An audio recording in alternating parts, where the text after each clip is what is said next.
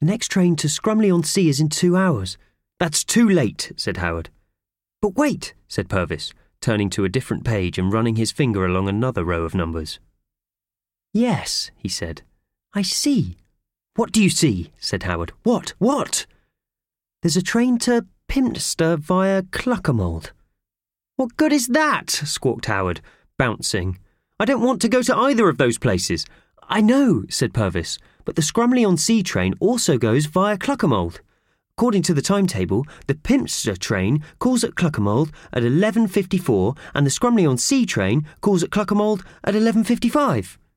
So if we get on the Pimpster train and then get off it at Cluckermold, we should be just in time to get onto the train we were supposed to be on in the first place. He looked up triumphantly. Brilliant, said Howard. When does it leave? In two minutes, said Purvis, from platform one. Quick! shouted Howard, sprinting off. Everyone sprinted after him, and they all bundled onto the train just in time. It was very full. Good morning, said a loud voice. This is the 11.15 to Pimster, calling it Bidderidge, Mimmersham, Cluckermold, Upper Cluckermold, Cluckerminster, and Pimster. Do you mind? said a different loud voice. Your bag's on my foot. Sorry, said Howard, picking it up. Right, come along, you lot. He started down the carriage, dragging all the bags and Alan after him. Purvis and Mickey Thompson climbed onto Orchard and followed. Oh, said a woman. Mind my head. Ouch, said a man. Watch what you're doing. Sorry, yes, sorry, said Howard. But eventually, they saw a spare seat in a corner by the window. Howard shoved the bags up above and Orchard underneath and plunked down hotly, Alan on one knee and the mice on the other. So many people, said Mickey Thompson. Pimpster must be popular. Yes, or Cluckermold, said Purvis. Or Upper Clucker, said Mickey Thompson. Or Cluckermucker, said Purvis, giggling. Or Clicker-Nicker, shouted Mickey Thompson. Clicker-Nicker, Clicker-Nicker, Clicker-Nicker. Orchard started trumpeting. Enough! shouted Howard. Several of the people in the carriage gave him funny looks. Excuse me, shouted Howard. A bit of a cold. Ha ha! I didn't know you had a cold, said Purvis. Shush, hissed Howard. Let's just try and have a nice, relaxing journey, can we?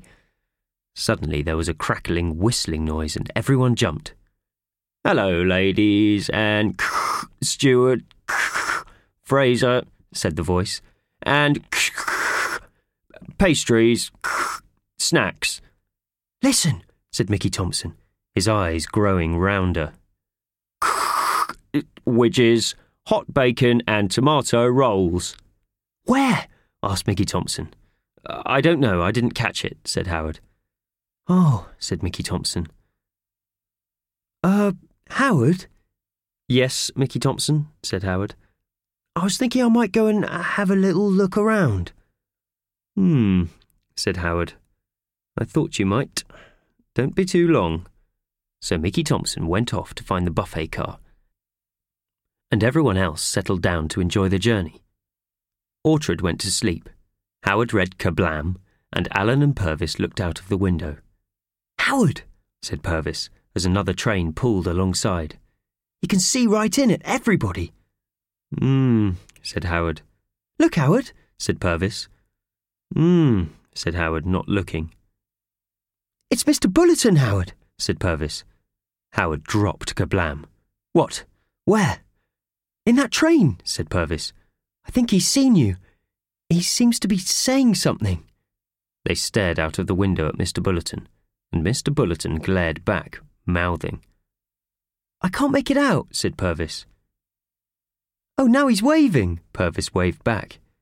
He's not waving, said Howard, sliding down in his seat. He's shaking his fist. Come away from the window. Now he's. Howard's mobile phone rang. Using his phone, said Purvis. Howard answered it. Mr. Bullerton, said Howard. Yes, I, I know. Yes, it was, but I. Can. No, so, sorry. Yes. Sorry. Bye. Mr. Bullerton disappeared from view as the train sped up and swung away.